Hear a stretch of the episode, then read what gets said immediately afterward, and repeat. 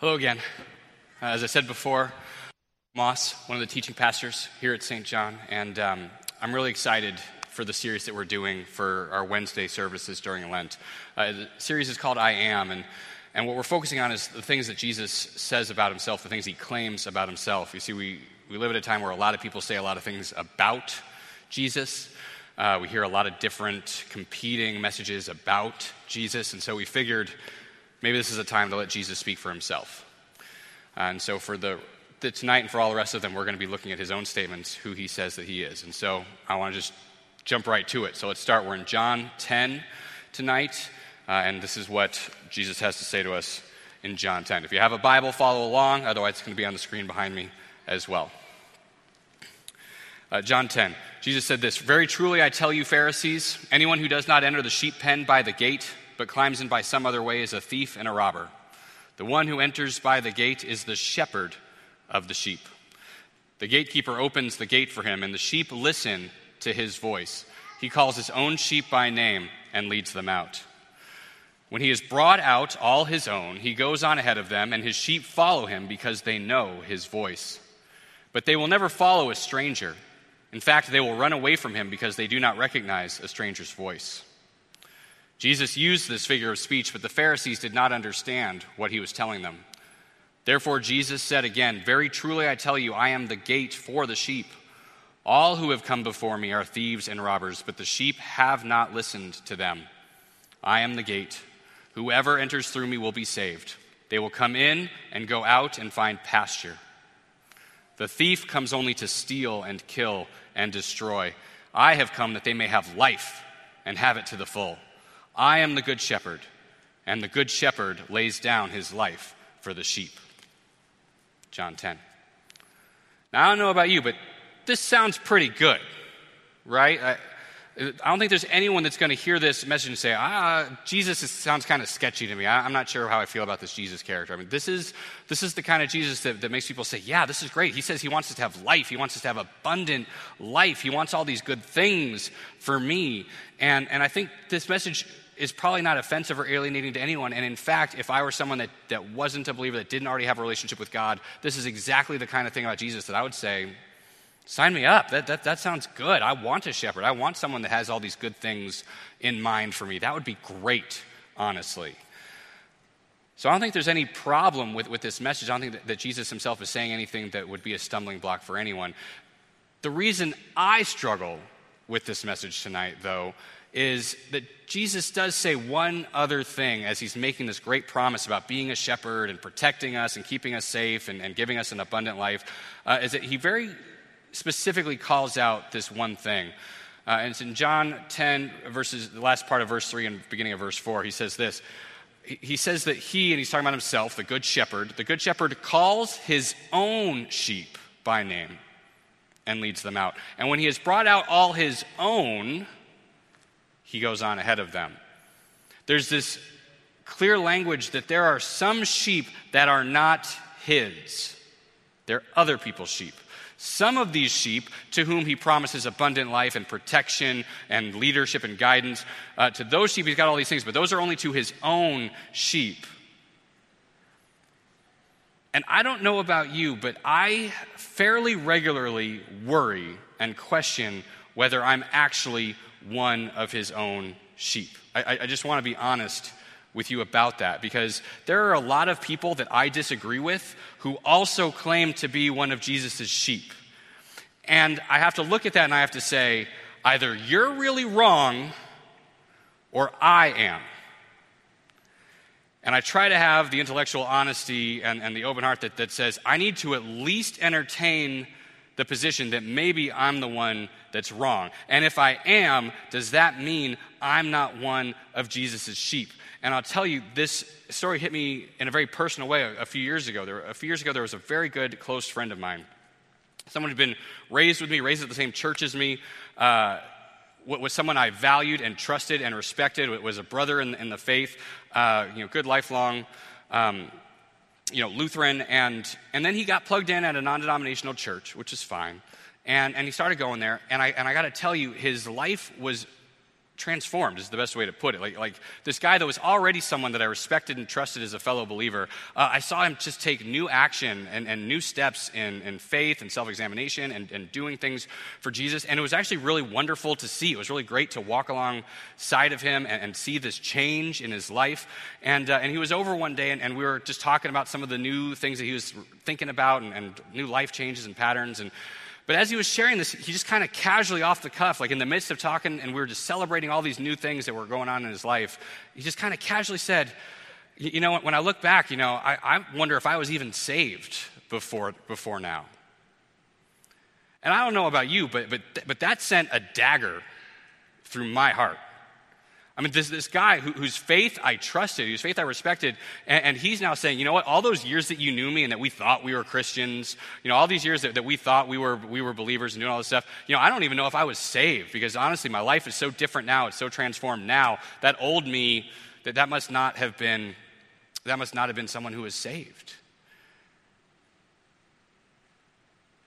And if that's the metric, the measure that if our behavior dictates whether or not we're saved, if it's a question of whether you're a good enough sheep to be in heaven or not, then I'm not going to make it to heaven. And you're not either. And I hope that I'm not being offensive to you. But just to say, let's be really real. There's none of us that are going to be good enough sheep to earn heaven. There's going to be no perfection that we can attain. And when I saw this close intimate friend of mine say that he himself was questioning salvation because of his behavior, because he hadn't behaved well enough in his former Christian walk, that makes me think, if that's what you're thinking, then we're all in trouble. I'm certainly in trouble. And maybe you're sitting here and you're scoffing at that because you're saying, well, we come from a different faith tradition. We come from a tradition that knows it is not by works we are saved. It is by grace alone through faith that we are saved. That's my tradition as well. But I got to tell you, we Lutherans are not immune to this attitude, right? Like we can say and profess with our lips that our behavior doesn't actually dictate whether we get into heaven or not. And yet, I sure see a lot in my own faith background and tradition of people that do, in fact, quarrel and argue and split over behavioral things. If you're not doing worship out of the right hymnal, then maybe you're not part of Jesus' flock either. If we don't have this, you know, if we don't kind of celebrate this German heritage, well, then, you know, then maybe we're not really Lutheran anymore. You know, and this is a little silly, but I used to work at a Lutheran church in North Dakota, and if you didn't have green Jell-O at the potluck, you might as well be Mormon. What are we even doing here? But ultimately, isn't that the same thing as my friend that I'm not even sure I was saved before because my life wasn't regenerate enough, it wasn't transformed enough. But if we're saying we've got all these behaviors that we have to lift up and say that this is what defines whether or not we're a good sheep or not, then we ourselves don't maybe have this grace by faith alone thing figured out either. And just to even say this happened before my time. I wasn't here for this, but I think some of you were. But I know this very church went through a thing where we had people leave because of differences over worship style and how prominently the organ and the choir figure in. And that's not personal to me. That happened before me, but I got to think that was personal to you. I got to think that many of you sitting here, you had friends. You had intimate acquaintances, people that you walked alongside in faith with, and they said, this is a big enough deal. We got to split up the flock. We thought we were all part of one flock here. Well, we're not. And it's one thing if there's a sin issue. It's one thing if someone's truly doing something that is against God and against his word. But when it's a behavioral issue and we're willing to split the flock over it, I got to think we don't have our lives and our faith figured out either any more than this friend that thought he wasn't saved because his life wasn't good enough. Now, thankfully, because you and I are, you know, good Lutherans, maybe some of you here, we have a backstop to this, right? You see, we know that our being in the flock is actually nothing to do with our behavior, right? We know it's not by works. We know that it's by right belief, right? We know that it's the people who believe correctly are the ones who are in Jesus' flock. But how much is needed to be correct for you to believe correctly? I mean, I think this is an honest question facing me and many of us today. Do you have to believe in six-day creation? Or if you think that there's evolution, does that mean you are no longer in the right family of belief? You're in a different flock than we're in. I mean, maybe the Apostles' Creed is good enough. You know, maybe as long as we all believe in this Apostles' Creed, this thing that Christians agreed upon thousands of years ago, maybe that's enough. Historically, for our own denomination, that's not enough. You know, our denomination says that to be a good, faithful member of our flock, you also have to subscribe to this thing called the Lutheran Confessions. How many of you have heard of the Lutheran Confessions? Okay, not that many. Here's the thing. I'd never heard of them until I went to seminary, which is especially troubling because I also found out that as someone who was raised Lutheran, I actually swore when I was 12 to defend the Lutheran Confessions to the death. And if you were confirmed in the Lutheran Church, you did the same. Which was especially worrying to me because I think, well, shoot, what all did I agree to? What am I supposed to die for? Like, I didn't even know this. You know, now, for the record, many of you do know part of the Lutheran Confessions. It's the Catechism. If you've ever heard of the Catechism, that's one piece of our Lutheran Confessions. But there's a lot more. There's something called the Small Called Articles. And apparently we have to agree and believe to those to be good Lutherans, members of this flock. And 90% of people in our congregation, I don't think have ever heard of them, let alone read them. And so I get to seminary and I think, well, shoot, I've been a good, faithful Lutheran boy my whole life. I didn't even know this thing existed. Was my belief right enough? Was it accurate enough? And if I wasn't scared then that maybe I'm not really part of this flock, I then have seminary professors who say this. And not only them, Timothy Keller, who's a Presbyterian pastor and theologian that I really respect and admire, they say this: there's not multiple doctrines of Christianity. It's not... They maintain very strongly. It's not like you could say, I believe in the Jesus Christ part, but the six-day creation, that's kind of sketchy. I'm not sure I buy that. Or the virgin birth, that's a little weird. They're very adamant that from the theological, intellectually consistent perspective, we don't have multiple doctrines that you can pick and choose from kind of a la carte. You know, well, I believe in this one, not that one. They believe that we, and I think they're right, that we have a singular body of doctrine. We have one entire body of doctrine that's made of all these little things, and if you take any part of it out, you do not have right doctrine. It would be like if you say, I don't believe in this one thing, it'd be like saying, well, then you've just cut the arm off of somebody's body, and like you can technically do that, and maybe they'll live, but that's not what a body is supposed to be. And so the position is, no, if you don't have all of this stuff right, then your belief is not correct enough.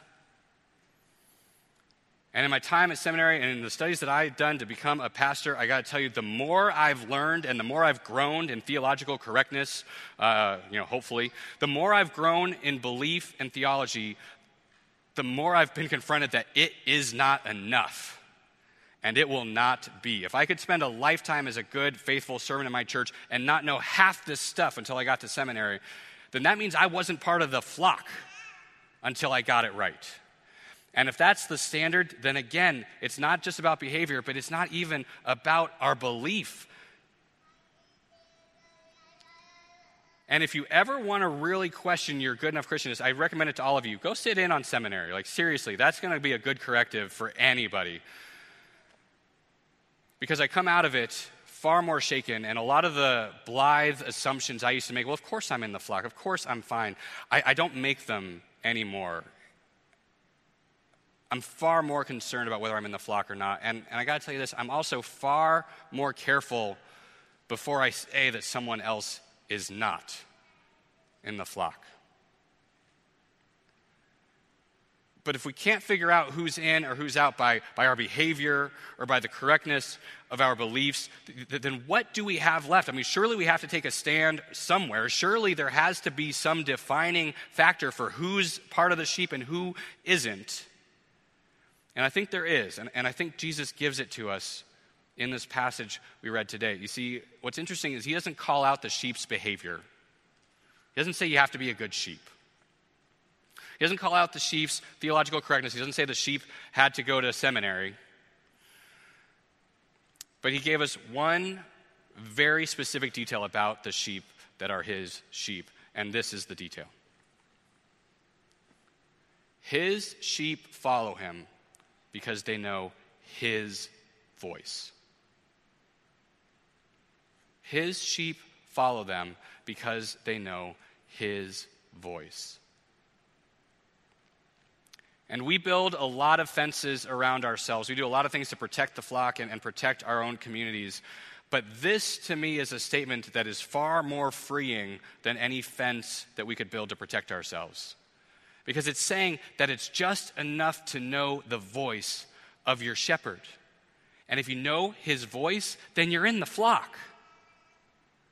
And if you don't recognize his voice, if his voice is that of a stranger to you, well, then you're not in, and you might maybe don't even care that you're in, probably at that point, if he's not a voice that you know and trust. And this is hope to my ears, because I think I can recognize a voice. I know for sure I can't live perfectly, and that my behavior can't map up to this perfect standard that God set. And I'm learning daily that I will never know enough, but I think I can recognize a voice. But that's not the easiest thing in the world either. So I want to just share with you my own struggles as I've thought about what does it mean to know my shepherd's voice? What does it mean that Jesus is my good shepherd? And so first, there's a warning. So here's how Jesus continues this statement. He says this about his sheep. He says, they won't follow a stranger.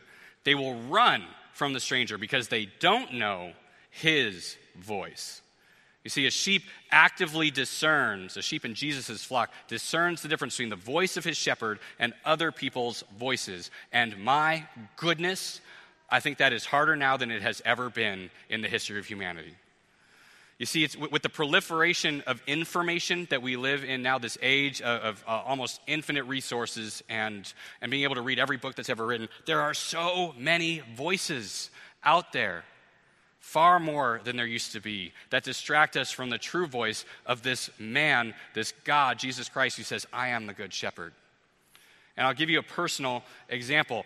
I, as you've probably heard about me or can guess from the job that I'm in, I'm a big fan of Martin Luther. I think Martin Luther was a pretty amazing man of God, steered the faith. Pretty much everyone in this country who's a believer is a believer because of what Martin Luther did. I'm a huge fan of Martin Luther. And Martin Luther said, and I first heard this quote when I was a teenager. Martin Luther said, I would rather be ruled by a wise Turk than a foolish Christian. And I thought, all right, Martin Luther, he's got some wisdom. Like, that's a good point, you know. Like, do we actually need our leaders to be like moral pastors and leaders of faith and morality? No, apparently we don't. Better to have a wise, and Turk in the 16th century was just simply a Muslim, right? If you didn't know that historical difference. So when he's saying that, he's saying, I'd rather be ruled by a wise Muslim than a foolish Christian. All right? And I steered my life around that quote. I made political decisions. I voted in certain ways because of that quote. Like, that quote gave me a lot of direction and guidance for my life. And then, while I was at the seminary, I took a class on Martin Luther's life, and guess what? Never said that. Not even close. In fact, if you look at his teachings, Martin Luther was very consistent that, no, you want Christian leaders. You really want your princes and your kings. You want them to be Christians. And he's got some throwaway line entries, like, people say that the government of the Turks is good. And he's like, but I don't buy it. I think you want Christian leaders. It's the opposite of what Martin Luther actually believed and stated through multiple essays and sermons and tracts. And there's all this evidence showing all the ways he believes the opposite of that. And I'm sitting here going, I thought I knew his voice. I thought I knew what Martin Luther stood for. I thought when I read that, all right, that sounds right. And I actually steered my own Christian walk, and especially as it pertained to politics, on this quote. And I found out I didn't know his voice. I was wrong.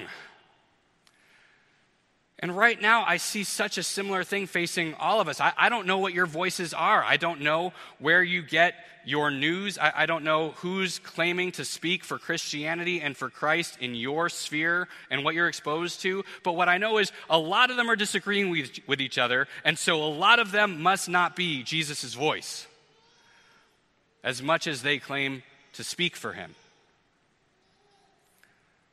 And I know just in my own life how easy it is to be complacent about that, to think that we're on track with the voice of our Savior, but to know that we're actually not.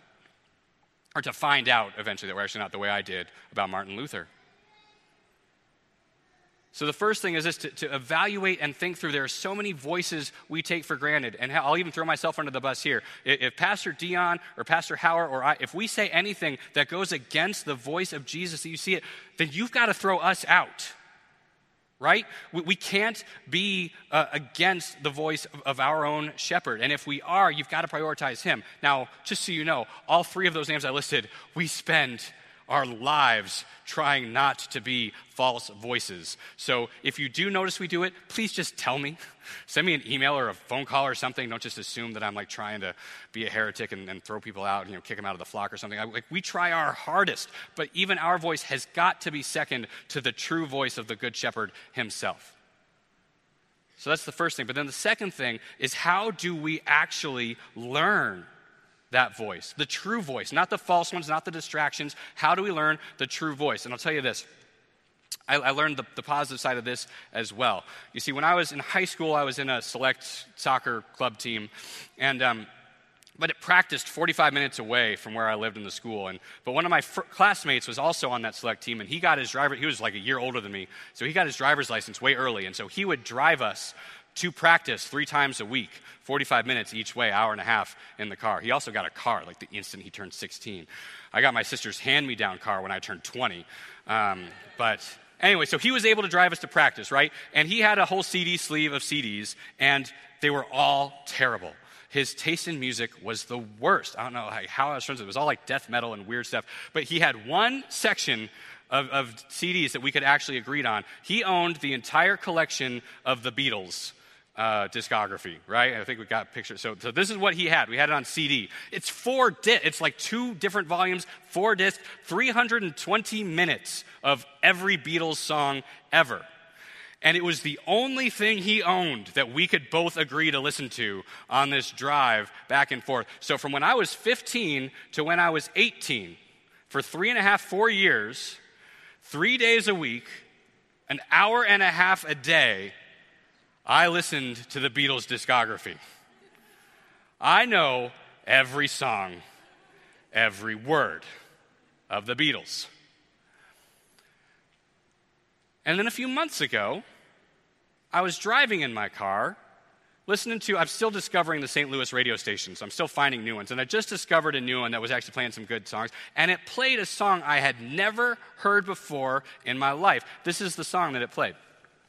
When you were young and your heart was an open book, you used to say, "Live and let live."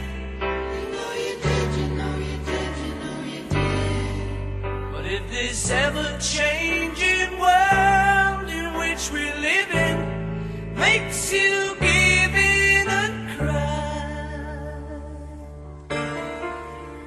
say, live and let die. Good song, right? I spent 3 very confused minutes in the car. Because I'm like, I know every Beatles song ever. I've never heard that song. But gosh, that sounds like the Beatles. But it also sounds like a James Bond theme song. And I don't think the Beatles did a James Bond theme song, but it sure sounds like them. Now, some of you know the punchline. Do you know who that was that sings that song? That's Paul McCartney, lead singer of the Beatles, with his second inferior group, with the very lame name of Wings. It turns out the Beatles didn't do a James Bond theme song, but Paul McCartney and Wings sure did. And in that moment, I was confused, but I was also really proud, because I was like, 3.5 years of listening to the Beatles did not serve me wrong. I recognize that voice anywhere. And I think that's a picture of what it can be like. See, even if we spend our lives and our time learning the voice of our Good Shepherd, drilling it in so solidly, you know, the equivalent of 4 years of an hour and a half in the car, listening through it all the way, that even when it's weird, even when it's different, even when it comes at us in a way that is unexpected, we will know the voice. The same way I recognized Paul McCartney, even though I was totally confused as to what was happening, I knew that was the voice that I knew. And that's what we can do. And if we can find a way to hone in, to lock down, to spend so much time learning the voice of our shepherd, then we cannot be led wrong. In fact, we can then trust him to do what he says. And what he says that he does is this. He says, I am the good shepherd, and the good shepherd lays down his life for the sheep. The good shepherd doesn't make demands that he's not willing to meet. The good shepherd doesn't diminish or denigrate people who are unlike him. The good shepherd doesn't prioritize power over love and mercy. The good shepherd lays down his life for the sheep, and that's a voice that I can trust. And if I can trust that voice, then the answer to whether I am in the flock or not is no longer, did I behave right? Did I believe right? Did I do anything right? The answer is, did he lay down his life for me? Then I'm in the flock. I don't have to worry that I'm the one getting culled out. I don't have to worry about some sheeps and goats and the goats go over here. And if he died for me, then the voice of my shepherd says, I am in his flock no matter what I do, no matter how far I go.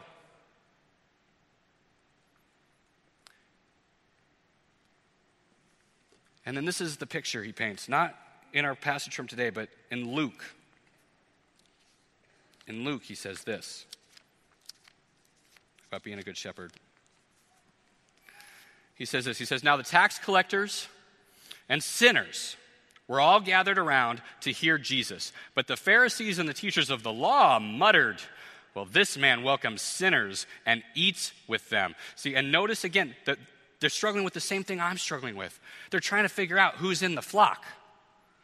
They say, well, we thought we were in the flock. We're the Pharisees. We're the teachers of the law. We're the ones that pay attention to the voice. But he's eating with these sinners and tax collectors. But then Jesus says this. And then Jesus told them this parable. Suppose one of you has 100 sheep and loses one of them. Doesn't he leave the 99 in the open country and go after the lost sheep until he finds it? And when he finds it, he puts it joyfully on his shoulders and goes home.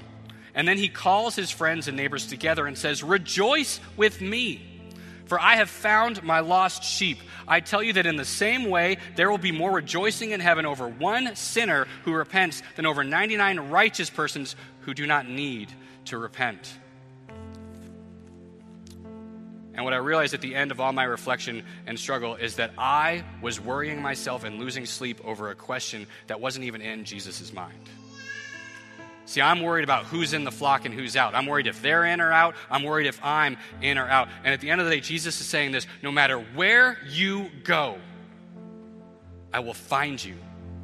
I will bring you back. There is nothing that will stop me from lifting you up, putting you on my shoulders, and bringing you back to safety where you belong.